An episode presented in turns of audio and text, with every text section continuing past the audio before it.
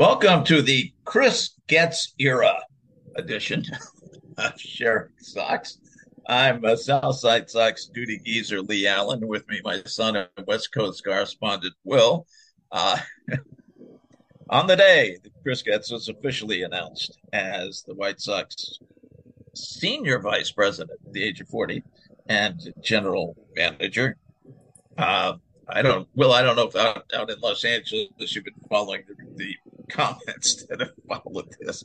I I was coming in, uh, I was going grocery shopping this morning, uh, listening to the car to the score, and they were excoriating uh, the White Sox. I mean, we knew it was coming, but even knowing it was coming and then having it happen, it's just an incredibly bad thing. But first, before we get way into that, let's talk about the waiver wire because this is waiver deadline day, and we know what happened to all the White Sox players or ex players involved. Very interesting that Lucas Giolito and Reynaldo Lopez, as well as Matt Moore, left-handed reliever from uh, Angels, got picked up by Cleveland. You know, a long time ago, and I think we agreed. We're saying Cleveland's going to take the division. No question, Cleveland's got this. And meanwhile, they have stunk, and Minnesota has not quite stunk, and so uh, they've had the lead. But I'm coming back. Guardians are five games back. Yeah, Giolito's been really bad out in Los Angeles, but he's not a bad pitcher, and there's nobody better at dealing with pitchers in Cleveland. Uh, True. If there's a problem that can be handled, and there's nobody worse than the Angels, so if there's if there's a problem that can be corrected with with some advice, he's going to get it in Cleveland. Uh, Raylo's been very good. Moore's been very good. So they're yeah, improving their pitching it's definitely a sign that Cleveland is going to try to win this thing. Uh, I don't know well, why you wouldn't try to win this thing. You're only five games back, and nobody's and good.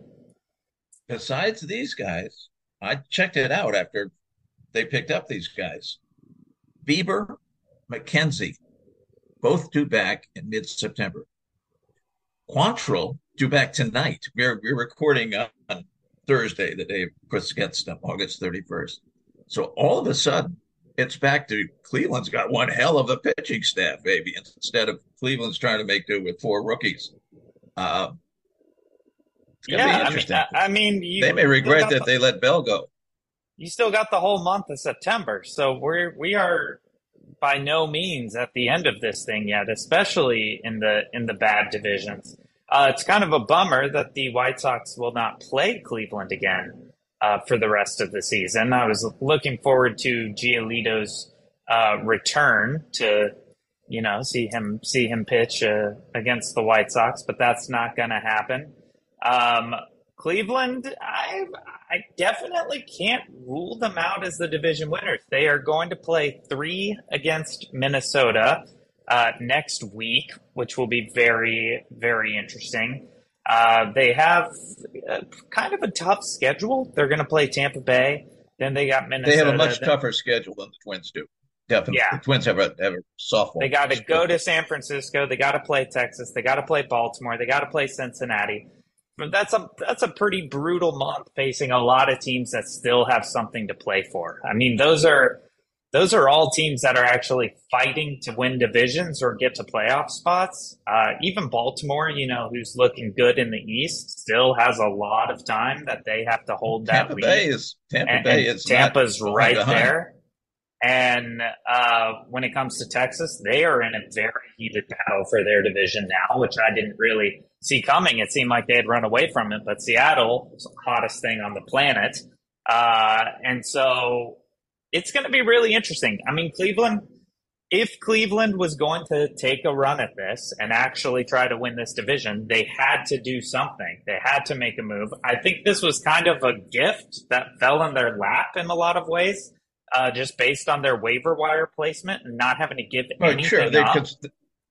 they were they were the very first team with any possibility of a of a playoff position to get a choice at, at the waiver wire.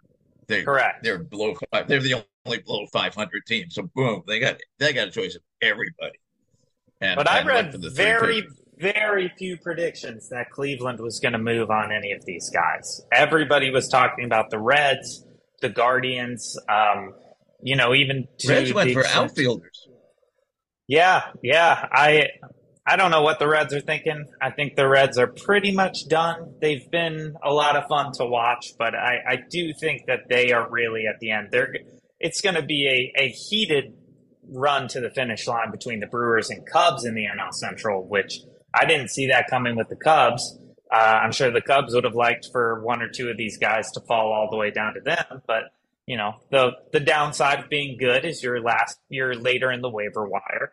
Uh, I, I, think it was a really interesting move for Cleveland to pick up both of these guys. As you said, Giolito yeah, is not a bad pitcher, and if Cleveland's gonna make a run at this, what were they gonna need? They were gonna need a little extra pitching help, and they were gonna need some of these guys to come back. And now they are looking like they're gonna come and back. Particularly which... picking up the two relievers because you got uh, Triston McKenzie and, and Bieber are both off the 60 day, so they're only going to be pitching.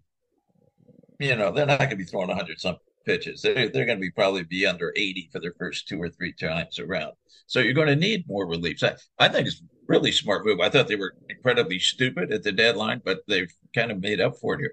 I'm going to the Cincinnati game a week from Friday.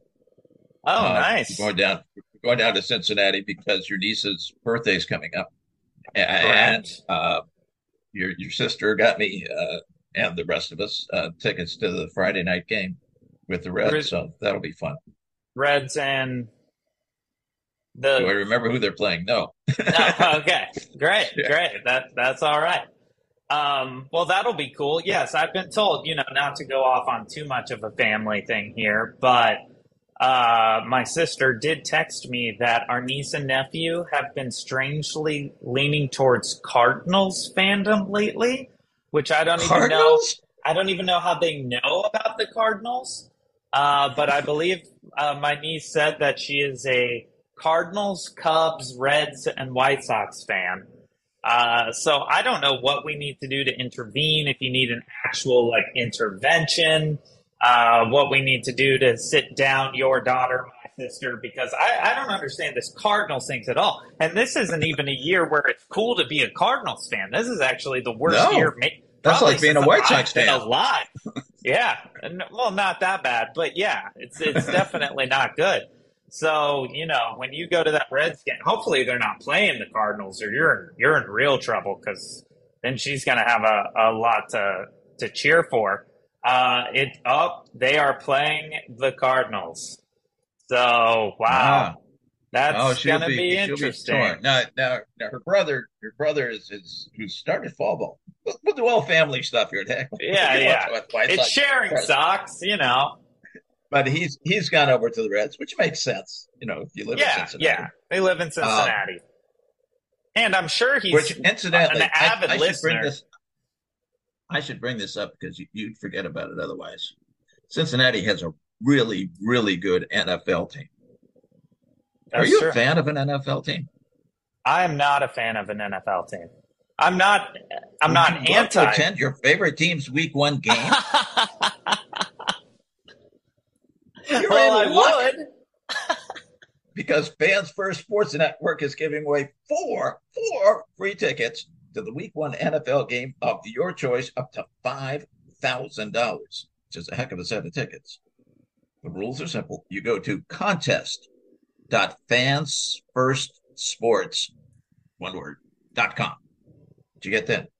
I got that contest, contest. dot fans first sports Dot fans first sports dot com all all lowercase and one word in there. Now you just fill out the appropriate information, not the inappropriate. We do not ask for inappropriate from anybody. The appropriate information. Once you've done that, you have been officially registered to win four free tickets to any Week One NFL game and the deadline is coming up on Monday, so don't mess around. Well, I know All I've right? thrown this out there before uh, that you know I'd be willing to attend uh, a game with the winner, and since I don't really have a full NFL fandom, if you win the contest and decide that I'm going to be one of your four people to go to the game, I will be a fan of whatever team you choose for the rest of my life. I'm going to offer up the rest of my life fandom to the NFL of team life. of your choice. I am sweetening that pot. You can make me go to a an Arizona Cardinals game, and I will have to become an Arizona Cardinals fan. You could make me go to a Cleveland Browns game. You the uh, the options are almost endless. Well, they're they're 30 or 32, whatever's in the NFL. uh, so not not quite endless, but uh, I'm going to offer that up to sweeten the package. If you win and you take me, I will for life commit to being a fan of whatever team you make me go see. I, I will do that. He's now, not speaking to me now. He's speaking to you out there in, in podcast. I'm speaking to you, the listener. You, the listener. I, I would not give the geezer any sway over my fandom. Fansfirstsports.com. All right, enough football. Excuse so me. So we are uh, back to baseball. Back to baseball. Well, uh, before we get to baseball, let's get to uh, the uh, Fatfold firearms fiasco. Uh, oh yeah, yeah. Nobody has any idea whether it came from inside or outside the stadium. Some experts, uh, they brought in all kinds of experts now. Some are saying, "Yeah, it could have been from outside the stadium," and the other expert goes, "No way in hell it came from outside the stadium and had enough velocity left to cut exactly. into its leg like that." So anyway, this was a this was a bad week for ballpark security. This was a bad week for ballpark security. Between the White Sox gun incident and Ronald Acuna Jr. being tackled by fans and security in the outfield in Denver, this is this was not a showcase week Apparently for ballpark security. These, these, fans were not a, were not attacking him in an aggressive fashion. Well, well the first guy, first guy definitely yeah, first guy was trying to get a selfie, and it actually looked like Acuna Jr. was going to take the selfie with him, which I guess is kind of what you have to do till security gets there. Otherwise, you're arguing with a random stranger about a selfie in the middle of center field in Denver. Uh, the second guy who came up, who Acuna stiff armed, was coming in a little too hot, a little too hot for my liking. But yeah, the well, White Sox fiasco. I would hope not. I would hope these weren't sober decisions. uh, the White Sox gun fiasco is just an absolute. You know, this whole year has been a level of embarrassing that we honestly, I don't think even foresaw. Uh, and this is just the icing on the cake. You got two people who get shot in a game. You don't pause the game at all to try to figure this out. And then you discover, then people start saying, oh, it comes from outside the park, which of course just adds to the rhetoric about Chicago in the worst way. And I was also extremely skeptical of that theory from the start because of the velocity issue you said. You know, it's not like you can shoot straight into the ballpark. So that thing was going to have to go up and come back down. Possible? Maybe possible. Probable? Absolutely not. So then you get to the belly fat fold theory, which is very intriguing. I'm well, certain you got you got to it, it is even if it's totally absolutely false. The one woman, the one who was more seriously injured, has gotten a lawyer, which is interesting. Uh, and the lawyer says no, she did not. There's no way. And the cops say no, there's no gun residue on her on her clothes. So, uh, and right, really, the thing is nobody knows. Now, as far as evacuating the park, most of the experts now who are finally coming are saying, "Nah, this they did they made the right decision." Well, you don't want to uh, evacuate the park, but the fact that there was no pause or seemingly thorough check-in on these two shot people in the stands. I mean, obviously, if one theory is it's coming from outside the park, you don't want to evacuate the park. Uh, but I will say, I I realize that the lady is claiming that this didn't happen and she's got a lawyer. But let's be real. If you did sneak a gun into a major league ballpark in your belly fat, are you going to fess up? Are you going to be honest about that? You know, you're facing jail time, most likely. You discharged a firearm illegally in a Major League Baseball stadium. You know, it's it's not looking good you probably don't want to admit to it right away. I, I'm excited to find out where this goes. I have no clue what the actual answer is going to be. I'm not buying. I, I, I love. I mean, I love. I love the belly fat full theory just because it's. I, it's. I do too. I do too. I mean, I mean, apparently it's it's going by the wayside because they they've checked now all of the women involved who are all teachers, Chicago public school teachers, Hmm. uh, and that makes they- me they- doubt the they- that makes me doubt the theory then a little more. they're they're they found them all coming into the park because the original story said she set off the uh, alarms uh, going through the metal detector three times, and then they said, "Ah, okay," uh, but they showed all of them, and none of them ever were stopped or questioned or set off anything going through uh, the alarm. Boy, Ah. speaking of alarms, apparently we have 25 fire engines on our street here. Well, I, I mean, it, it is now sounding like the belly fat theory could be bogus. But how did it happen then? And of course, they haven't retrieved a weapon, right? So No, no, if she had the weapon, you would They're, find they're the apparently weapon. still in the process, and I don't understand why they're still in the process of analyzing the bullet. And ATF has come in to help. I believe Chicago PD should be able to go.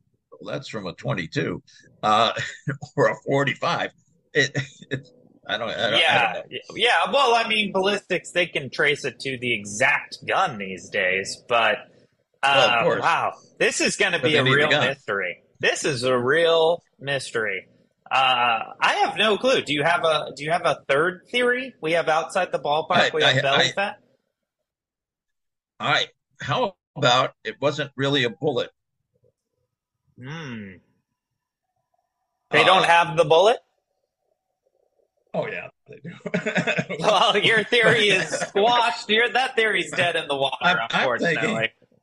had a plate of helmet nachos, or not a plate, a helmet of nachos, and bit down on a really, really hot jalapeno, Okay. which blew a tooth out of her mouth, which shot down through her thigh and into her calf.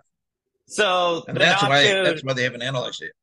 I, I hear you on the nacho tooth theory. A lot of people believe that's what happened to JFK as well. Um, but we've had a lot of a lot of science around that that says that the the heat from the jalapeno cannot eject a tooth from the body at a bullet level speed. So I'm not saying your theory's wrong. I'm just saying I'm going to put it in with the outside the ballpark and belly fat gun theory. I have no other theories. I mean, where the heck did this thing come from? I I, I guess it must have come from outside. Now I'm like, I'm, my mind is just boggled because now I'm like, well, if she didn't have a weapon, and obviously the Nacho 2 theory is weak at best, then I guess it did come from outside the ballpark. But how and how to the point where it would puncture someone? But it could be a security, se- I'm wondering- security guard. I mean, that, Security one guard. The early theories was a security guard accidentally uh, firing it. But you know what? Gunshots make a lot of noise.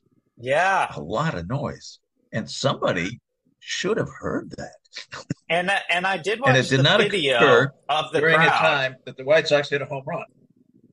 Right.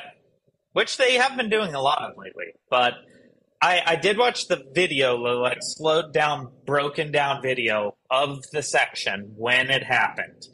And there does not appear to be. Uh, you see people kind of look around a little, but it doesn't seem to be in reaction to any kind of No. noise. It just seems to be in reaction to whatever she is saying or doing. She's because she was she was shouting. Yeah, that's what they said, and that's what they reacted to. Nobody heard anything. The one woman who ended up with a bullet in her uh, the hoodie, the hood of her hoodie, which was wrapped around her waist, which is really weird, incidentally. Uh, said she heard kind of a whooshy thing and a ping. Uh, which I don't even know why. Wait, she's claiming she your hoodie to the camera. heard the bullet? She's claiming she heard the, the flight of the bullet? This just gets better well, and better. She could. This just gets better well, and better. So pinged off. no, no, but the whoosh, the whoosh implies that she heard the bullet flying through the air, then pinging, and then somehow landing in her hoodie, or it hit a belt buckle or something and landed in the hoodie tied around her waist. This is the mystery of the ages. I, I realize that I shouldn't be advertising for another podcast on our podcast, but whatever podcast gets made, about figuring out where this bullet came from. I am there. I am there for all eight episodes. Let's go. We got to take our break though, because we got to come back and talk about our new general manager. Baseball, baseball would be We're good. all very excited about. Hey, you know the White Sox. If the White Sox are going to give these gifts, we got to acknowledge them on the podcast. You know, it's not every day you get a, a belly fat gun theory. Uh, so hang in there. We'll be right back on sharing Sox. Welcome back to Sharing Sox. We talked waiver wire and misplaced bullets in the first half, uh, as well as a little uh, football talk. If you're looking for an opportunity to attend opening week of football, uh, go back and listen to part one and here our very improvised pitch uh, on how you can do that. What's that? What's that uh, email or what's that uh, website again? One more time. We're going to give them an extra freebie announcement contest.fansfirstsports.com.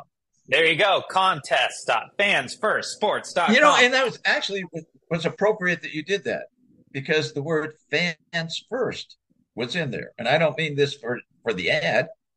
Fans first is something that owners of professional baseball and basketball and football, et cetera, teams, hockey teams, sports teams, they say that fans come first, don't they? Don't they think fans They do. first?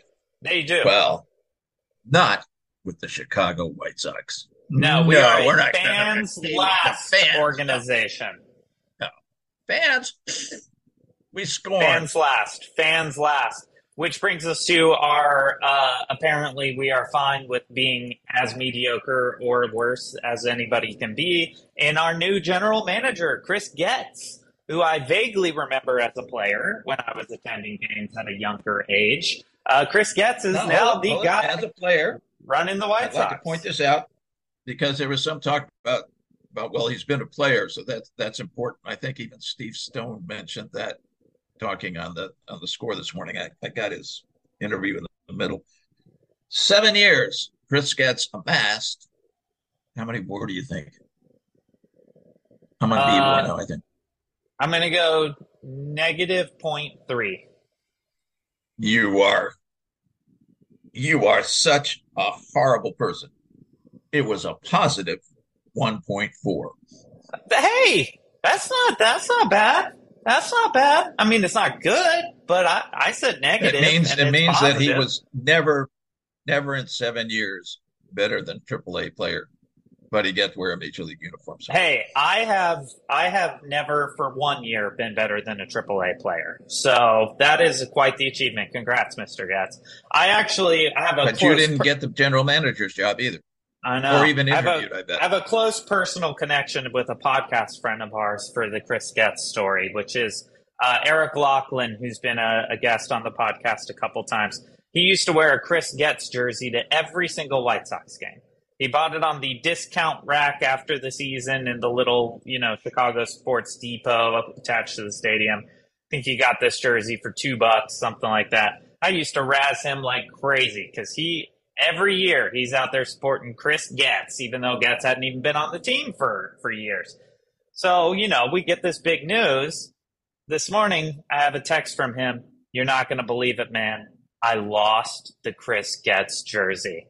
So when Chris Getz, when he could finally have the most relevant piece of memorabilia in White Sox Stadium, he does not have it anymore. It is just a heartbreaking end to a, a really devoted Getz fandom. I, I would guess he is Getz's fan, only fan, the only one. Oh. and it's mom probably. yeah, outside of the family. Um, so yeah, the the bottom line here is we have Chris Getz now as our general manager. Um, After So- seven years of total, absolute, complete, unmitigated failure running the minor leagues. yeah, so we are going to bring that style up to the major leagues, which we had actually already been doing. So it, it kind of is a perfect fit if you think about how he was doing in the minors and how we were doing in the majors. There's a lot of crossover there. There's a lot of crossover in just really, really bad baseball. So maybe maybe he Sullivan. is the guy. Paul Sullivan's uh, column, which was just written before we went on, he was essentially saying, "Well, I guess they like what's been going on. you know, that's essentially we get to maintain the status quo." Yay for yeah. us. Uh, I think Ryan, Reinsdorf's release says that uh, Getz is going to bring, bring, a lot of excitement to the team. Uh, yeah. How? How? how is how is Chris Getz taking that job, bringing excitement to the team? And when is that excitement going to come? Because it can't come right now.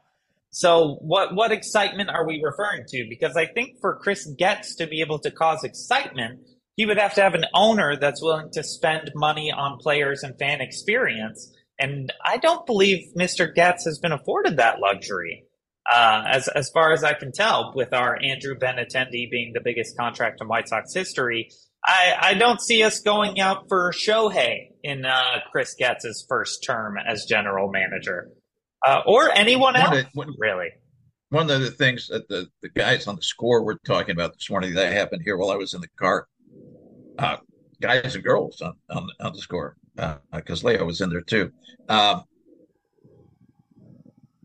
it's not the money for the play. Well, it is the money for the players, of course, but it's the money for the whole system.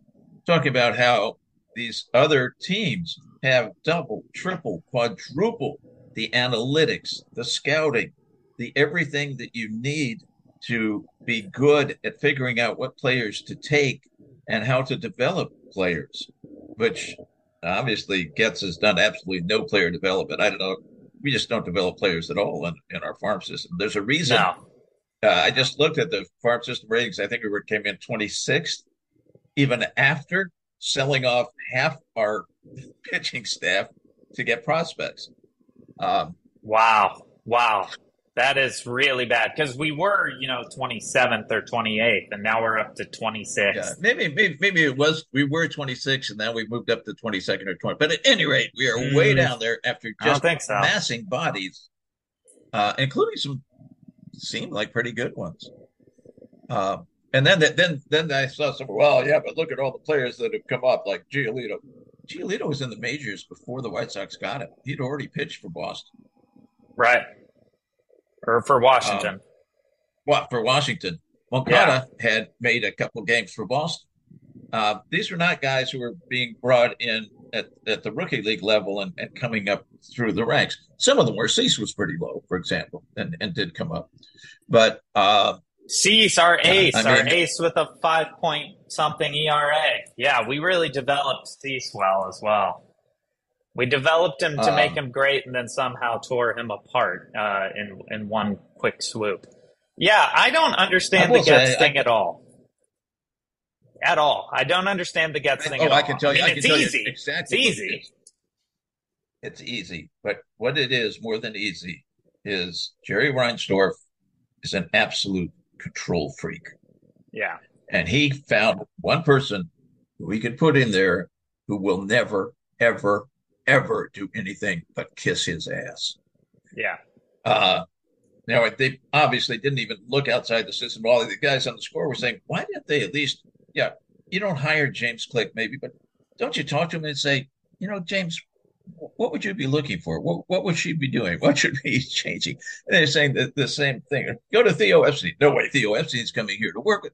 Talk to Theo. Get some expertise about. And also, you don't you don't know that they wouldn't come there. That's the thing. You don't well, know, know until you ask no, these I, guys. I, no, I don't think any self-respecting person with a job of even close to general manager above would come.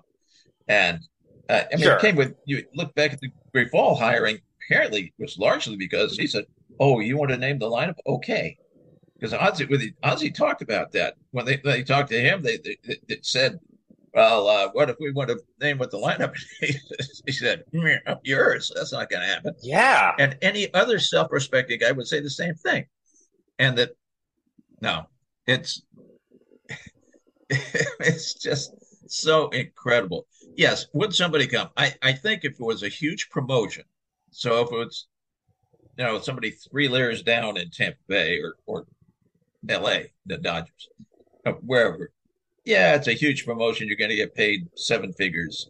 Um, you give it a shot for a year, and then you go, "Well, I'm done with this." Uh, I can but, almost guarantee you, though, Chris Getz is going to be, if he's not the lowest, one of the lowest paid GMs in all of baseball. because you know that he is also that is part of the reason as well. You you don't get Chris Getz because you got to pay him a lot.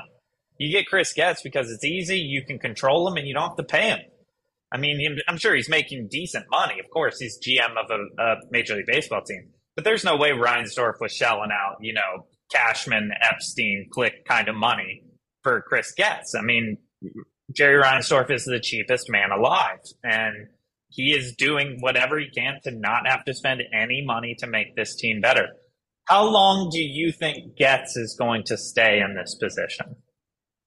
Well, I think Getz will stay in this position uh, as we go through the Jerry Reinsdorf into his 90s, shaking down the people, the politicians, the people indirectly through the politicians of Illinois and Chicago to get hundreds of million dollars to watch straight into his pocket to get a new or completely rebuilt stadium. Uh, so that the worse the team is, you know, look at the situation in Oakland, right? John Fisher. John Fisher is as horrible a human being as Jerry Reinsdorf. True. And, true. And well, if you destroy the team and you tear it down to absolutely nothing, so nobody cares, well, then you go to Nashville. Eh. And Nashville yeah. gives you a, a, billion dollars. I don't know why it's only worth two point two billion. Yeah, yeah. I mean, this is this is. I I don't know if this is the beginning of the end or or what it is, but this is just pathetic. I mean, it is truly, truly pathetic. You are, it, we are making all the moves, you know, with obviously you and I were fans of getting rid of, of Hahn and Williams on the thought that maybe he'd be, they'd be replaced by someone who knows what they're doing. Then you bring in Chris Getz, you bring in back La Russa in whatever capacity.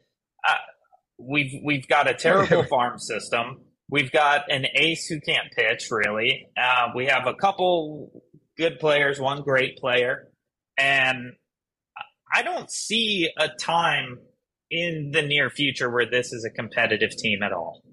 I I just no, don't. I, I, I, had I had great hopes until really fairly recently of 2025. No hopes for next next year. That's gone. But the 2025, I'm giving up on that now. Oh, we haven't even mentioned no Dayton Moore. Then they haven't had the press conference yet, but presumably he's being brought in at some special title capacity. Uh, who knows what? Uh, and and why? So that's why the Kansas, Kansas City connection again. And Getz was at Kansas City as, as yeah. both as a player and as, as an executive before he came to the Sox. Why? You're the fourth worst team in Major League Baseball. Why? To get your people from manager to general manager to whatever the other title is going to be, do you go to the third worst team? I don't know. I don't know. That's what I mean. I'm like, is this just the beginning of the end of the franchise? Because you go out and you just fill the White Sox with Royals, who are the only, you know, one of two teams, three teams that's more pathetic. Uh, but at least the Royals are kind of in a rebuild and have some guys who might be interesting in the future. Um, this is all so, so perplexing. So perplexing. It's going to be a disaster. There, 2024 is out of the question. I think we are at least a fourth place in the division team in 2024. 2025, I think we're a fourth place in the division team. Hey, I'm 2026 you, is not out of the question. Right. I, I mean, if the Royals I mean, do improve, say, Kansas City has some good young guys, and Bobby yeah. Witt Jr. is finally living up to years of hype. He's having and and Detroit year. is building in a much more interesting way than we are. They're they're a little behind, but they're you know getting there. I think last year is or next year is absolutely a last place year for us. I I just don't see a world where we are better than last place in the division. Um, I, I think we're still going to be better than Oakland wherever they're playing, but I think that's going to be pretty much it. Uh, it's a real bummer. Anyway, we uh, are out of time. Do you have any final thoughts before we uh, send our audience off into their new world of Chris Getz? Well, I, I checked with a poet friend of mine, and he said, "Don't place your bets on success with Chris Getz."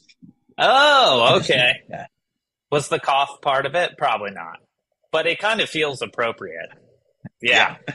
Don't place your bets on success with Chris Getz. You heard it here first from a famous poet who's probably known as the Geezer uh, or Sock Santa, if you know him from a past life.